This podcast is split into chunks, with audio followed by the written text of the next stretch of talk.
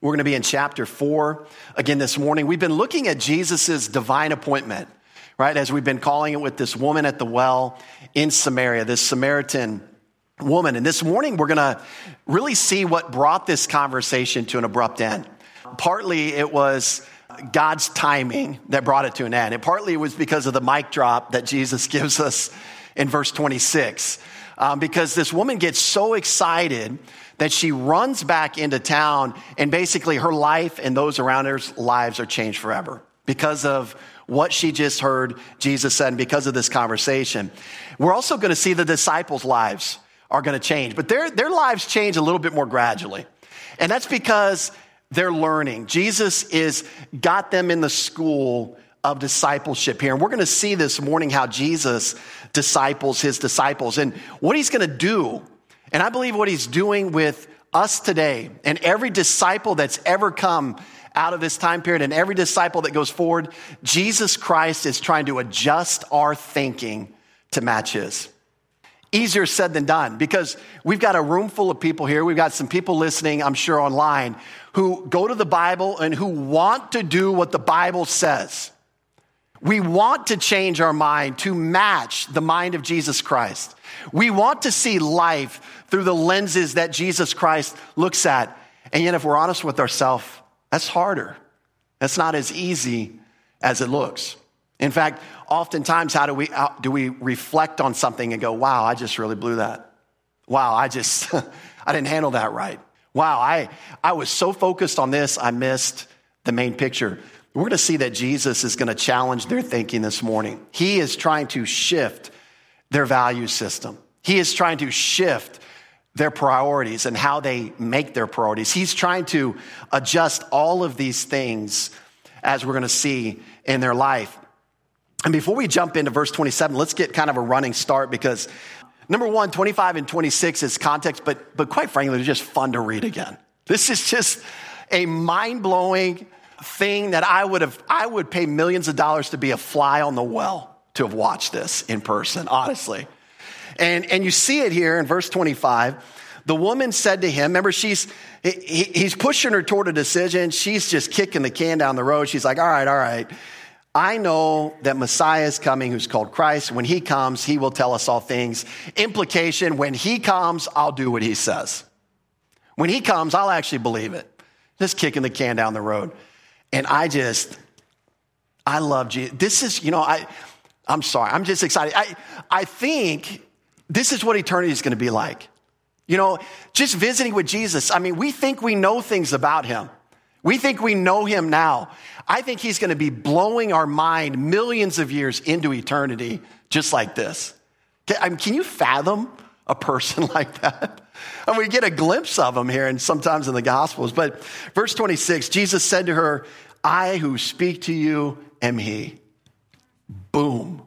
I mean, mic drop. I mean, that is just incredible. And we looked at it last week. Not only does he say I, that, that I'm he, but notice he is in italics, right? You notice that in your Bible? That means it's not there in the Greek. And what does it mean? I am that I am, ego eimi. He's going to keep using that phrase, and he's tying our minds back to Exodus 3:14, the burning bush in the wilderness. Just, just incredible what's going on here. So you can see why this lady is pumped. You can see why she's excited. Okay, I think she got some of this. And so we get the conversation interrupted at this point. Verse 27, it reads this And at this point, his disciples came and they marveled that he talked with a woman. Yet no one said, What do you seek? or Why are you talking with her? And so we see it at this point, their timing was impeccable. And, and I think even more impressive, God's timing was impeccable. Because he had sent these guys off to get distracted in town going in food so Jesus could have this uninterrupted time with this woman. When Jesus was done, then they showed up. And that timing was just incredible. And it tells us that they marveled. Now, notice they didn't marvel because he had just revealed himself as the Messiah to the Samaritan woman. In fact, we can't really go to any of the gospel accounts and find Jesus Christ at this point in his ministry having said something this clearly, even to the disciples. So they're getting, she's getting information that they haven't gotten as clearly as they have at this point. And so you'll notice they don't marvel because he identified himself as Messiah. That's not what the text says. They marveled that he talked to a woman at all. They're, they're shocked. And again, their cultural biases are like, why is he talking to a woman? They're, they're marveling at that. In fact, the word marvel means to wonder or to be struck with admiration or astonishment. And the idea is that they were blown away. Now, we've looked at that culturally, why that's the case, because remember, a Jewish man typically would only speak to a woman in public if it was his mother or his wife. He would pretty much ignore every other woman, let alone a Samaritan woman, right? And so this was just highly unlikely in terms of culture. So they're, they're just shocked that he's alone with a woman. He seems to be speaking to her.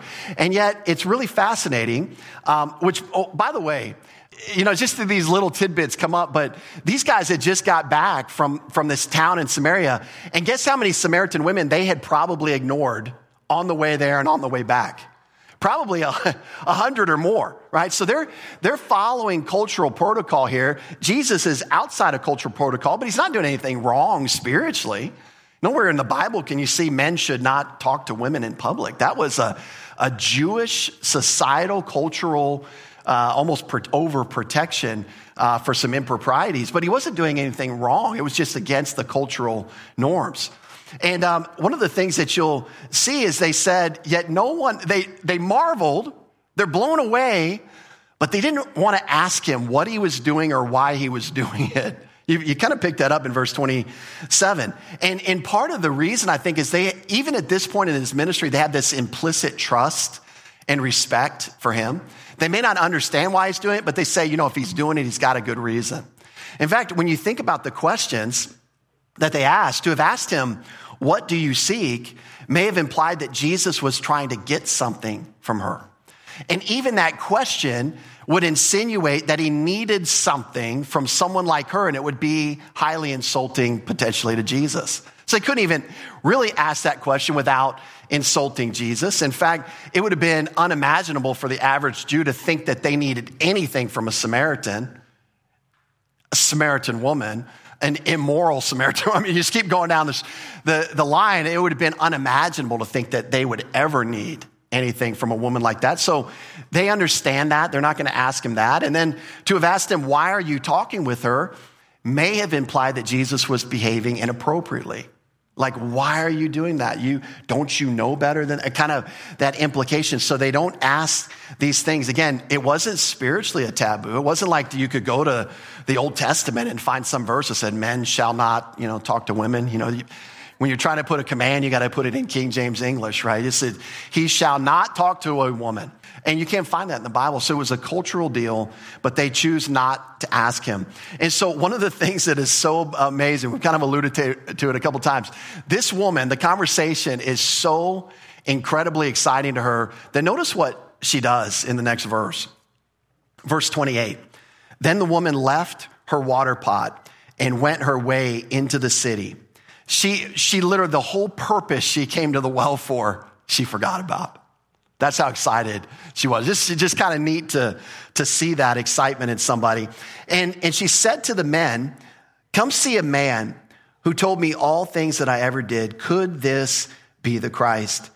Then they went out of the city and came to him.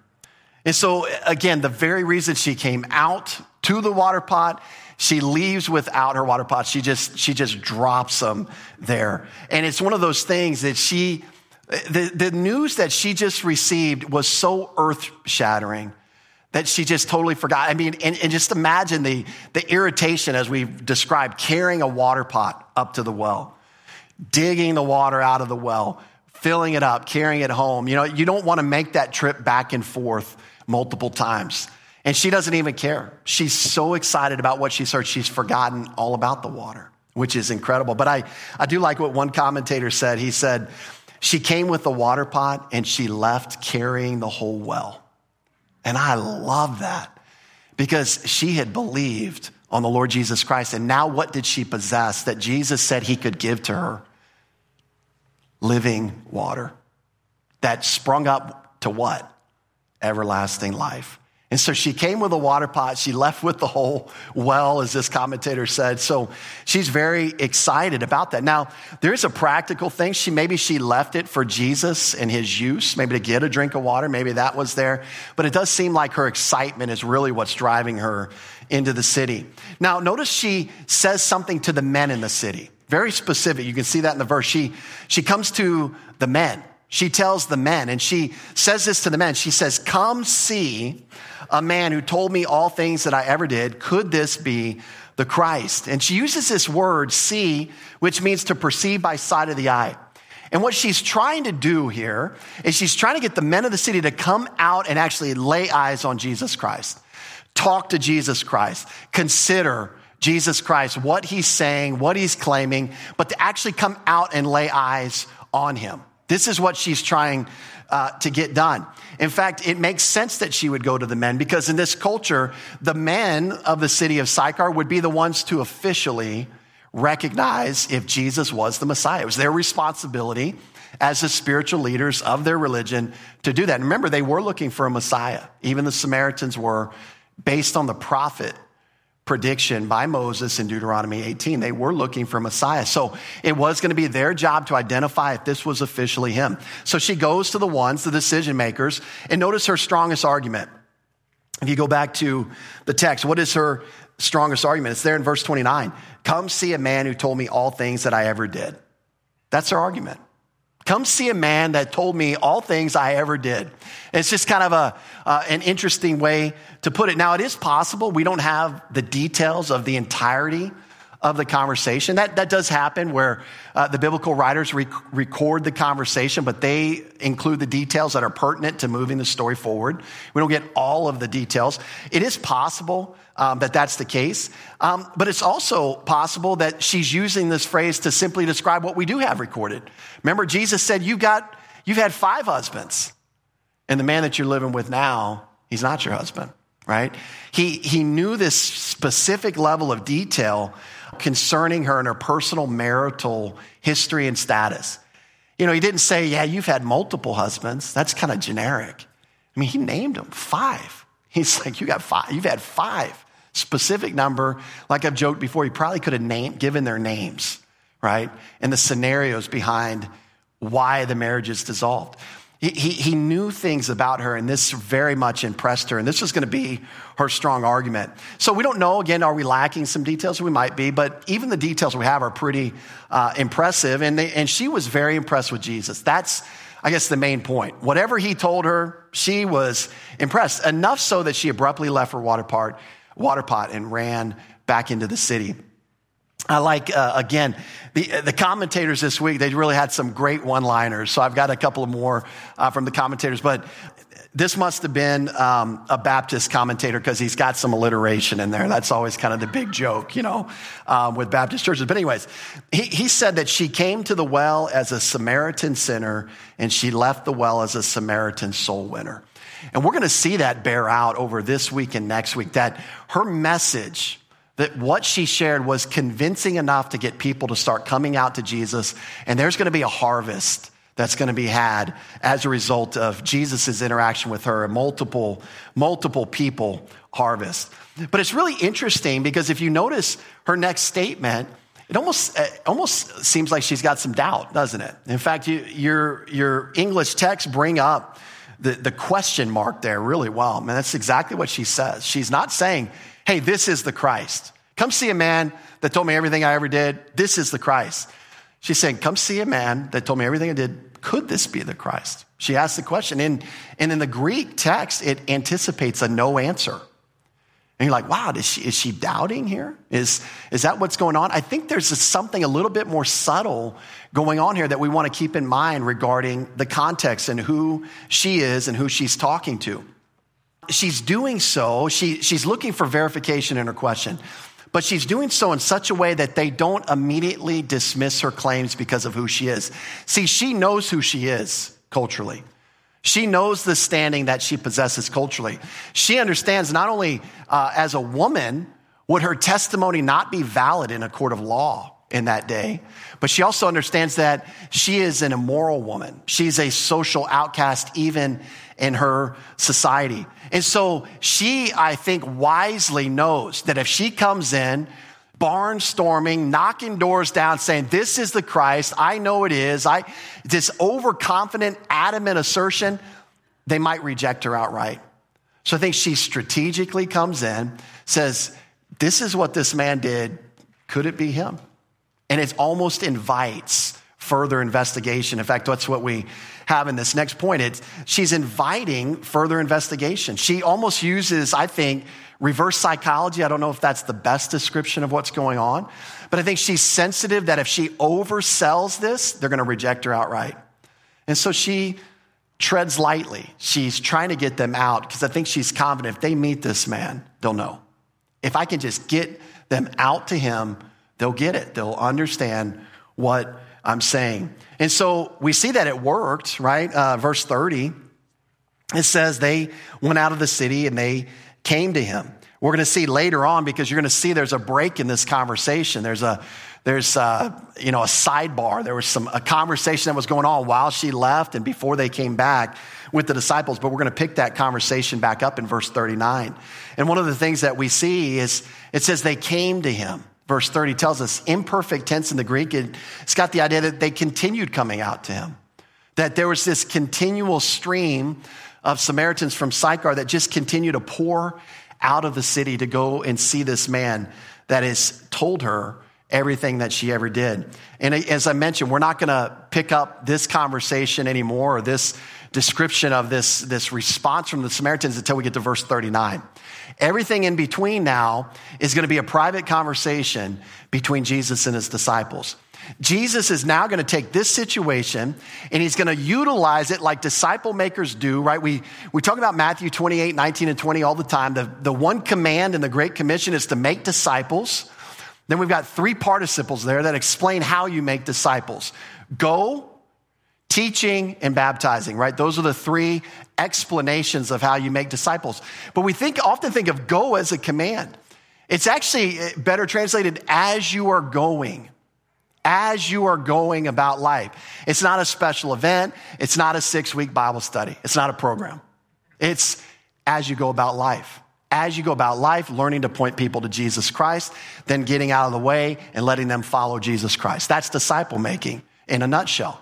And so we're going to see Jesus do this because he's got this private conversation. It's as he's going as an opportunity arises with his disciples, he's going to take advantage of the opportunity. Now, you remember why the disciples had gone into town. They were tired. They were leaving Judea. They were going up to Galilee. They had to go through Samaria. We looked at a, a topographical map of the mountainous terrain in Israel. So by the time they get to Samaria, they're worn out, they're tired, they're hungry, they're thirsty. They say, Jesus, you sit here at the well. We're going into town to get some food and we'll be right back. Right. And so now they arrive with with the value meal from McDonald's, right? There's, they're like, hey, Jesus, we got you covered, man. We got your Big Mac meal here. You need to eat and you need some sustenance because you're worn out just like us. And this is what we read in verses 31 through 33. In the meantime, his disciples urged him, saying, Rabbi, eat. But he said to them, I have food to eat of which you do not know. Therefore, the disciples said to one another, Has anyone brought him anything to eat? Don't you love the disciples? I love those guys. I cannot wait to meet them one day. They're just like me. That's what I'd have been like. What? what did we miss something here? How you get? How you get food?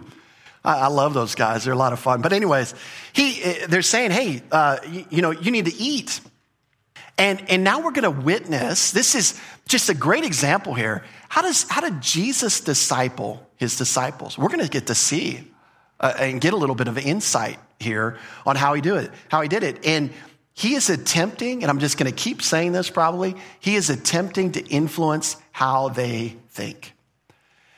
The Christian life, I would argue, is one right here between the ears. On a day to day, moment by moment basis, who or what are you presenting yourself to? Who or what are you trusting in? The problem with many of us, myself included, is we are very good and well trained at walking by sight. That is our natural default mode.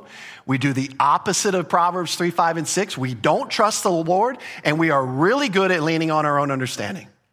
We are really good at ignoring Him in all things and acknowledging ourselves in all things. And we need a paradigm shift. And it's not going to happen if you just roll out of bed, fall on your Bible every morning. That ain't going to happen. It just doesn't happen naturally. There's some intentionality in the way that we think. And this is what Jesus is going to show them. You know, we make thousands of choices any given day. Do you realize that? Thousands of choices any given day. What percentage of those choices do you even look to the Lord for? That's a personal question. Man, if I, and if I'm stepping on your toes, trust me, I've blown all 10 of mine off this week thinking about this. So, so hang in there with me. This is, this is designed to encourage us because I don't want to live life without the hand of my Savior in mind. And I believe that that's how you want to live life too. Hand in hand, Jesus Christ, let's walk. Let's walk. Let's enjoy each other. And so we're going to see that he's going to challenge the way they think because the way you think influences what? How you act. The way you think influences how, what? How you prioritize. You have some invaluable resources at your disposal. And I'm not talking about your money. Some of you might have money. Great, good for you. That's another resource you've got. I'm talking about your time. I'm talking about your gifting. I'm not talking about uh, your energy. I'm talking about what you think about, what you make yourself available to. Those are all resources that every person in this room possesses. And I know that because you've got a body and you're breathing. And I know you've got resources. We've all got resources. But if we're not thinking biblically, we're going to squander those resources. If we're not thinking the way Jesus is thinking here, we are going to just totally miss out on the benefit of utilizing those resources the way God would have you use them. And we can see it in the life of Jesus. We know God's got a purpose for Jesus, but do you know God's got a purpose for you too? Do we, do we individually understand that? That no, God puts nobody out to pasture? You're not a cow. You're not old Bessie. There's no old Bessies in the Christian life, right? We're all have a use to the Lord, and we've got to see that as Jesus is causing them to think. And I believe that he's fighting against the same things then as we are fighting against today. And this is culture, worldly religious thinking here. And that's why I believe this battle, this conversation is not going to be one in one conversation. This is why, as you look at the Gospels, we, uh, we hold the disciples to such a high standard. We're like, well, Jesus already told them this. Yeah, once. How many times do we need to be told something before it actually clicks in and we can actually execute it? I'm embarrassed to say there's some that I think the, the number's still counting. Uh, the, the, the number counter is still tallying how many times I must need to hear it because I keep failing in certain areas. And I just, uh, you just wonder. And, and so it's, it's going to be an uphill climb. It's not going to be one in conversation. He's slowly chipping away at their thinking, and this is very good. And, and so this is one of those things that sparks his discipleship opportunity. And so he's going to use it. They say, Rabbi, eat, which makes perfect sense. That's why they went into town. They brought food to him. Rabbi, it's time to eat. You, you can replenish yourself now. And this is where Jesus' response throws them off. He's like, I've got food to eat of that you don't know about. And they're like, What? What is he talking about? They're, they're so confused by this statement.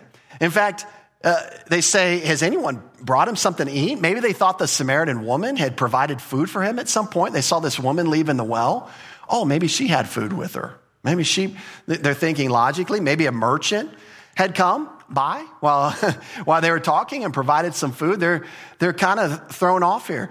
Clearly, they're thinking on a, on a physical level, which, by the way, so would we be. I believe we would be thinking on a physical level because he was tired, he was hungry. They don't realize that he's trying to teach them something yet. They're going to see. But he's going to go again from the natural and he's going to transition to the spiritual. And, and again, he's done that with Nicodemus in chapter three. He just got done doing that with the woman at the well in chapter four. He's using the same kind of process, but a little bit different with his disciples, unique for them this time. And it's a te- teachable moment. He doesn't squander a teachable moment. He takes advantage of a teachable moment. Now, by the way, is Jesus at this point still tired? Yes, I believe he is. Is he still thirsty? Yes, I believe he is. Is he still hungry? Yes, I believe he is. But what he's going to tell us is those things can't distract me from God's purpose and will for my life. They're, they're necessary, but in moments like these, I'm not going to let those things distract me from these opportunities that God has designed for me. And that's the mindset I think he wants to bring through to each one of us and to his disciples. And see, we think we see things clearly and we don't oftentimes. How many times in your life, and I don't care how old you are, you may have an experience like this, where you saw a situation you were going through at the time, you saw it clearly, you just knew it, you saw it clearly, you were so convinced you saw it clearly, and then later on you gained additional information and you say, wow, I didn't see that clearly at all. I was, I was missing some pretty key data points, but I, five days ago, I was super convinced this is the way it is. And so oftentimes we do that even in spiritual things. We will, we will justify an action or a decision that we've made, and yet we missed out possibly on an opportunity that the Lord had for us. And so Jesus is going to explain his statement further. He's going to take this physical uh, to spiritual. And he's going to use this illustration. And what he's going to say here uh, in verse 34, he says to them, My food is to do the will of him who sent me and to finish his work. You see, I've got food that you don't know of. My food is to do these two things. This is how I get nourished, is what he's saying. Now, Jesus is now giving a real life example of what happened in the wilderness in his temptation. Remember Matthew 4. Satan tempted him with turning the stones into bread. And how did Jesus respond? It seems like an odd response, especially when you're 40 days fasting, you're hungry. Man shall not live by bread alone, but by every word that proceeds from the mouth of God. See, man thinks in terms of physical sustenance. You know, if we were to go a little bit long on the sermon this morning, many of us would be looking at our watch going, man, lunch is going to be really late today. I mean, 1230, I'm going to have to wait till 1230 to eat. And, and we would, as an American culture, we would freak out on stuff like that. It's, I mean, God forbid we went to one. Oh, I don't think I'm going to make it, you know? I mean, it's so, it's so incredible the way that we think that way. And here's Jesus who's literally been hiking through the mountains, who, who is famished and exhausted. And you know what? He saw a spark of life in a woman that everyone else would have considered worthless. And he's like, game on. Like, this is what I'm here for. This is what I live for. I'll get to the food. I mean, I, he still had a physical body. He needed food, no doubt about it. But he's like, game on. This is what I live for. And I'm going to take advantage of this opportunity. And that was his mindset. It wasn't like, yeah, I'll get to that after I get my Big Mac wolf down. I'll get to that after I drink my Diet Coke. That's always kind of a joke, right? Big Mac, supersized, Diet Coke. Man, just go all in. get the good Coke. But, but he's not saying that. That's not his mindset here. And so it's a great real life example of this truth that's communicated in Matthew 4 4. Food in general, when we talk about food, it is designed to sustain your body. It is designed to provide necessary nutritional elements. It, your body uses it to convert it to muscle and energy. It, it has a, a role of assisting blood and oxygen flow to different parts of your body. All of these things are true. And what Jesus is going to say, just like physical food does that for the spiritual body, these two things do that for my spiritual sustenance. What two things are they? Well, we're going to look at really his two priorities here in life. And, and it's amazing to get into the mind of Jesus Christ because he's going to walk through these priorities. And, and I want you to notice the focus on these two things. Go with me uh, now to verse uh, 34 again, and let's just kind of look at the focus of these two things. My food, my sustenance, what, how I survive, what I live for, is to what? Number one, do the will of him who sent me. And number two, to finish his work. Whose work?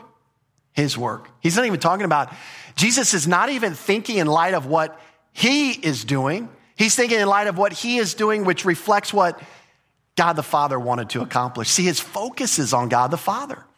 And so there's some lessons we can learn here, and we'll kind of bring those out as we go. And so the first priority that he gives, the first reason uh, that he lives is to do the will of him who sent me.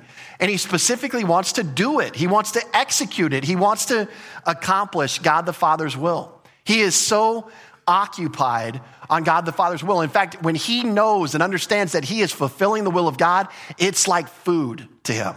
It sustains him because this is what he lives for.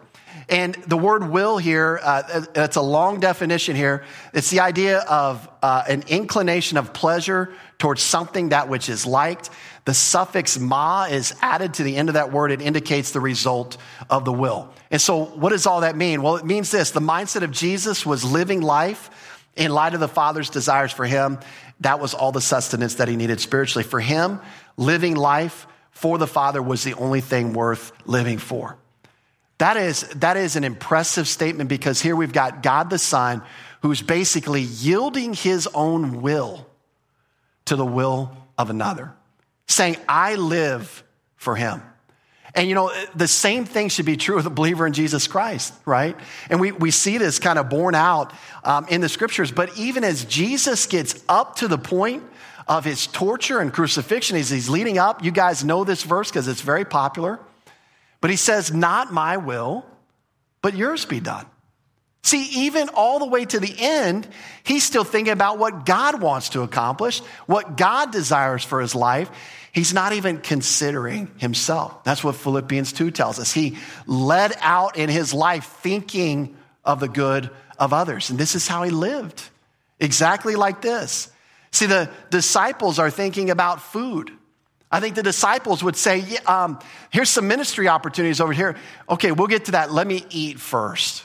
Let me eat first. Let me drink first. Let me sleep first. Let me go, you know, bury my mom and, and I got a new cow, right? I mean, the, the, the gospel story, right? I've got all these other things and I'll get to ministry.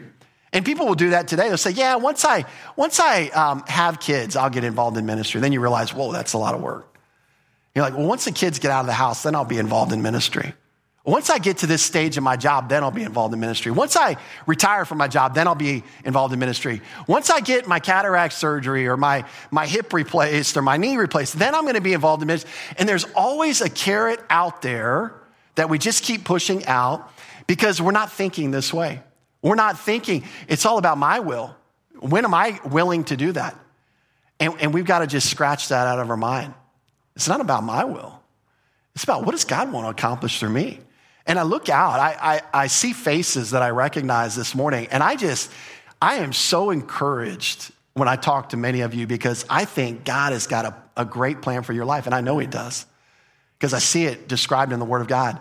And each one of you have different skills and gifting that, that I, quite frankly, I'm impressed with, and I enjoy knowing you. And I know that you're not the right tool for every job. I'm not the right tool for every job. But I know collectively, we can do something in this community. Jesus Christ wants to accomplish something in this community through these broken vessels known as the one sitting next to you, your neighbor, right? He wants to do that. And I know that he can. I believe that he can. But we've got to collectively and individually begin to bump into this type of thinking more consistently and just be available. And this is what Jesus is saying. I live. I get my spiritual trousers on in the morning, every morning. I get my sandals on every morning, and this is what I go out the door looking for. This is what I think about. This is what I desire. And the same mindset, as I've said, should be our desire. You know that one of the great verses here, I think for each one of us is Ephesians 2.10. Let's just go there. I know uh, we, we talk about this often, but it's been a little while since we've talked about this. But Ephesians 2.10, we know God's got a will for Jesus' life. We know God had a, God the Father had a will for what he, he wanted to accomplish in Jesus' life. We're all convinced of that. But you know that he's got a will for what he wants to accomplish in your life? This is, this is, again, it's a mind blowing truth that once we grasp, will never, uh, will never be the same mentally. It's going to uh, startle our thinking, if you will. And that's exactly what I think it's designed to do. Ephesians 2.10, for we are his workmanship. Uh, it's the Greek word poema. It means you are his masterpiece. Now, it's hard to think of myself uh, personally, and I'm sure many of you can relate, as a masterpiece. I, I feel more like the master of disaster sometimes, right? But in God's mind, he is weaving something together for you in your life. He is going to accomplish, he wants to accomplish things in and through your life. He has a will for your life. And notice what it is as it's described. You are his masterpiece. You have been created in Christ Jesus for good works. And then notice the type of good works that he wants you to walk in. It's not the good works that you want to walk in, that you determine you're going to do, that you're going to fight hard to make happen. That's not the goal at all. Don't hear in this message, hey, you better get busy, you better get active, you better start serving, you better. That's not the message. If, if you hear that, I'm sorry. That's not what I'm teaching. I don't believe that's what Jesus is teaching. But here it is He's created you in Christ Jesus for good works which God prepared beforehand that we should walk in them. That means that God looked down through history. He saw you. He saw your gifting. He saw you in time and space history. And he said, I want this dear, beloved child of mine to walk out these good works that I've designed for them. Do you know that you are specifically on the mind of God when we look at passages like this? And some of us just think we're wandering through life, you know, just bumping into things once in a while. No, God's got a plan. He loves you. He's determined to love you for eternity. And you can't change his mind. I love that about our God. And he's got a plan for you and he wants to accomplish it. And so the mindset is not, hey, let me get active and get busy and start running around like a chicken with my head cut off doing all this activity. It is, I just want to do your will, period. And we begin to look up a little bit more. Again, Jesus was definitely physically hungry. He was definitely tired. But as I mentioned before, he had seen this spark of life in the Samaritan woman, and he was like, game time. It's what I live for. The food can wait. I'll get to the Big Mac later. I've got ministry right now. I've got this opportunity because God wants to do something in and through my body right now, and I'm going to be available. That's the idea. And so we see his second priority, just a, an incredible statement here. He, he wants to finish his work. Whose work again? We've noted it's God the Father's work. And, and Jesus recognized something that's very important, I think, for each one of us to recognize. Everything that you do on a day to day basis is designed to complete the work of that day on behalf of your Father. We don't think about that. We, I know I'm, a, well, I shouldn't include you with my failures. I'm assuming you fail like me sometimes, but maybe you don't. But I just, you, you get to the end of the day and you wonder what you accomplished. You, you wonder what you did. It just seemed very just generic, like nothing really happened or went on. Um, and yet there's opportunities even in the mundane to bring glory to your father and to do something that he's tasked you with to accomplish. And you know, this is why in Jesus' high priestly prayer in John 17, and then he repeats it on the cross in John 19. We talk about that a lot, right? Tetelestai, it is finished. But he says this in, in John 17 I have finished the work you have given me to do. That's what Jesus Christ lived for, was to finish the work that the Father gave him to do. And see, Jesus recognized something that I think he wants all of us to recognize. If you are on this earth, you are on assignment. You have an assignment. You, you have been given an assignment. There's something that God wants to accomplish in and through you. And, and rest assured, we're not trying to put extra burden on you because Jesus' burden is easy and light. We just want you to know you're valuable to God, that God has a plan, that you're not worthless, that you have no purpose. You've got a great purpose. You've got a great purpose in this local church. You've got a great purpose in this local community. We all don't have the same jobs. That's, t- that's good. Trust me, if we all had the same job, we'd probably be fighting a lot more. And so it's, it's nice to have unity. We're working together for the same purpose and the same cause. But Jesus finished the work that the Father gave him to do. That word finish means to complete, to make perfect by reaching the intended goal. I love this story. I was really encouraged as I read this this week. There was a, a believer who was on his deathbed, and a friend stood over him because uh, as someone is dying, if you've ever uh, had that uh, opportunity, and I would say privilege at times to be with somebody when they're breathing their last breath, you, you're concerned. Are you comfortable? Are you doing okay? Uh, ooh, are, can I get you a blanket? Can I get you a pillow? You're, you're attending to their needs. And so this friend was dying and the friend stood up over him and he said, and it was an older story, he said, is it well? This is what he said to his friend. Is it well? Are you, are you okay? Do you need anything? And I love this response. The guy, the believer looked up, he smiled and said, yes, it's well because it's finished. And he said, and upon that I can hang my whole eternity. And I love that statement because it takes me back to this passage. And aren't you grateful to the Lord Jesus Christ that this is what he lived for?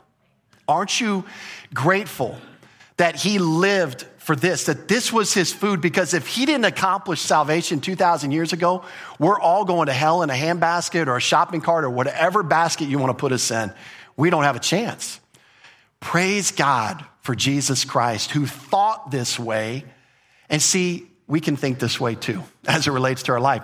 And you know what? There may be someone in eternity someday that tracks you down into heaven and says your name and says, You don't know me, but because you bought into what we're reading about in John 4, you desired to finish the work that God had set out for you. You desired to walk in the will of God that He designed for you. I'm here today because of you. Don't you want that to be true? Don't you want to have that happen one day in heaven? People maybe even waiting in line to give you a hug, but just say, man, you were the one that pointed me to Jesus Christ. Or someone you pointed to Jesus Christ pointed me to Jesus Christ. And if we, if the Lord tarries and generation goes upon generation, that there would this be this, this uh, spider web or, or family tree that all finds its, one of its origins in you. What a privilege. But it's not going to happen if we're worried about our will, getting our work done, focusing on what we want to do and what we won't do. And I hear believers say all the time, Oh, I will never do that. And I'm just like, Whoa, that's like fingernails on the chalkboard. Uh, from a human level, I completely understand. But from what Jesus is talking about, I don't understand that comment. I don't understand that comment because that's not biblical thinking. That is thinking I'm going to do it how I want to do it, regardless of what God wants. Now, we would never say that. We'd be afraid we'd get struck by lightning. we would never say that, but oftentimes this is how we live our life. Again, Jesus is subtly trying to challenge thinking, He's chipping away at their thinking. So, again, when Jesus was hungry, full, thirsty, satiated, tired, tired well rested, none of the human experiences mattered in the grand scheme of God's work. And here's why the heartbeat of our attitude on every given day, and just kind of tying in some other truth from Romans chapter 6 and Romans chapter 12, should be this Lord, I present my body to you. By faith, I'm, I'm here. In fact, the word present means I'm standing near. Now, why would you stand near to the Lord? In case He wants to deploy you, in case He has an assignment for you. But the mindset is not, I'm going to stand over here and get up and do what I want to do when I want to get it. It is literally, we are standing presented to Him, waiting for deployment, waiting for assignment. Because we know He's got things and good works that He wants us to walk in. And so this is our heart attitude. Oftentimes we are too occupied with our own will.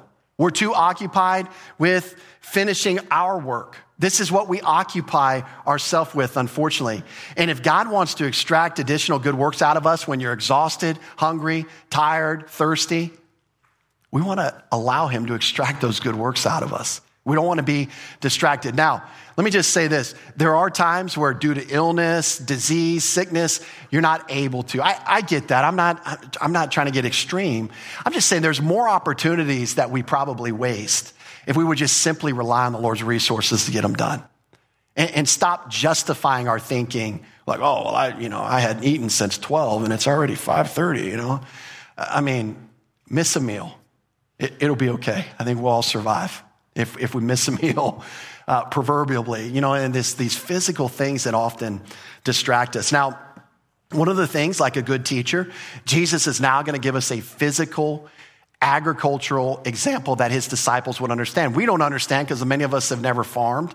Um, and so we're going to have to bring this up to speed for us. But he likens it to sowing and reaping. We understand conceptually that when we put a seed in the ground, we don't just go out the next day and get a crop. Okay, it's not this immediate gratification. It takes some time for the seed to kind of produce a crop. But what Jesus' encouragement is here, that's true in the natural realm. But guess what, guys? I got something exciting for you. It's not true in the spiritual realm.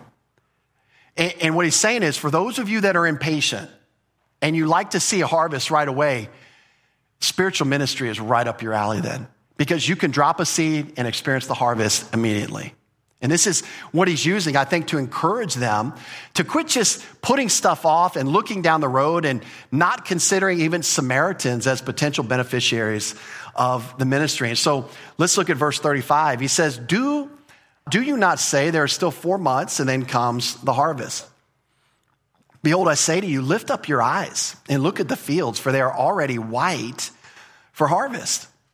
And he uses this four month time frame because it's kind of a typical time frame for crops, uh, sowing seed and reaping a harvest. Just kind of a well-known time frame they would have understood. We, we don't because we've never, well, some of us have never planted anything. Well, I've never planted anything. some of y'all might have, but it takes a little bit of time. So he just uses that as a typical time frame. And then he's going to give three commands here. Three commands in this statement, behold, I say to you, lift up your eyes and look at the fields.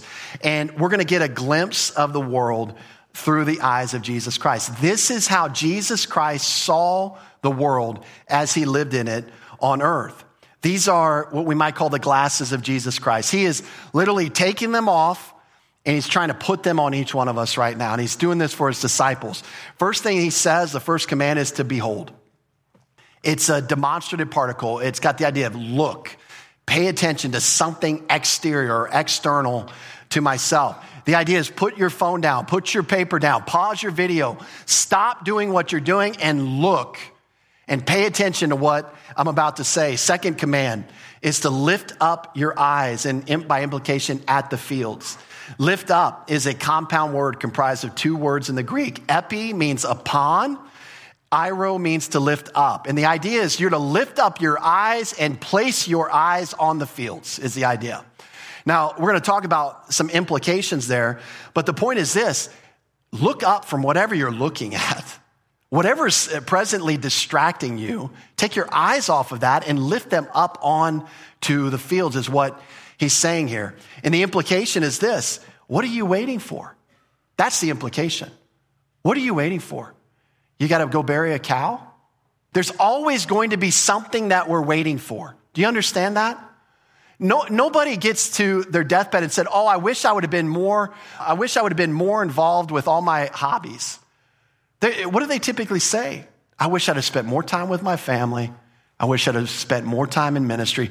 There's lots of things because at that point, for some reason on our deathbed, we just get extreme mental clarity of what's important. And we get distracted every other day before that for most of our life. It's incredible. It's incredible to see that. No waiting period. God's prepared hearts. Do you believe in Newnan, Georgia, that God has prepared hearts of people who have never heard the gospel to hear the gospel and respond today? Do you think that could happen today? Do you think you could bear fruit today? Do you think you could reap a harvest today? I have no doubt in my mind. Do you have any doubts in your mind? The harvest is ready. The harvest is ripe and it's white. And so the idea is don't let these physical distractions get in the way. Don't let them distract you from right, you know, what's right in front of you. In fact, the implication, as I've said before, is we've got to get our eyes. If we lift up our eyes, it means get your eyes off yourself. Get them off your feet. Get them off your agenda. Get them off your hobby horse. Get them off your plans for your pretty little Christian life that's got to go perfect and you're just gripping control of every circumstance in the world. We got to get our eyes off of that. There's something going on outside of the two foot circle that you can draw around your own feet. And, and we've got to understand this. God has got fields placed before us. A lot more could be said there, but let me move on. Third command Look at the fields. The, the word look means to wonder, to behold, or to view attentively. Jesus is saying, Look, guys, if you'll just look up, you're going to see what I see. You're going to be in wonder and awe of it all because there are people who are ready to receive this message. All you got to do is tell them, and you're going to reap a harvest. One commentator said the trouble's not that the fields are white, the trouble's that the laborers are not ready. And I think that is the issue. I think that is the issue. We, uh, again, I, as gracious as I can put, I include myself in here, we get distracted. Man, we get distracted. Man, we're easily distracted. It doesn't even hardly take much. You know, we're all the, the guy that's talking and then the squirrel runs by and we're like, oh, squirrel. You know, I mean, we're all the squirrel guy when it comes down to it in our lives. Very interesting point. Jesus, in verse 35, and this will be kind of the last point.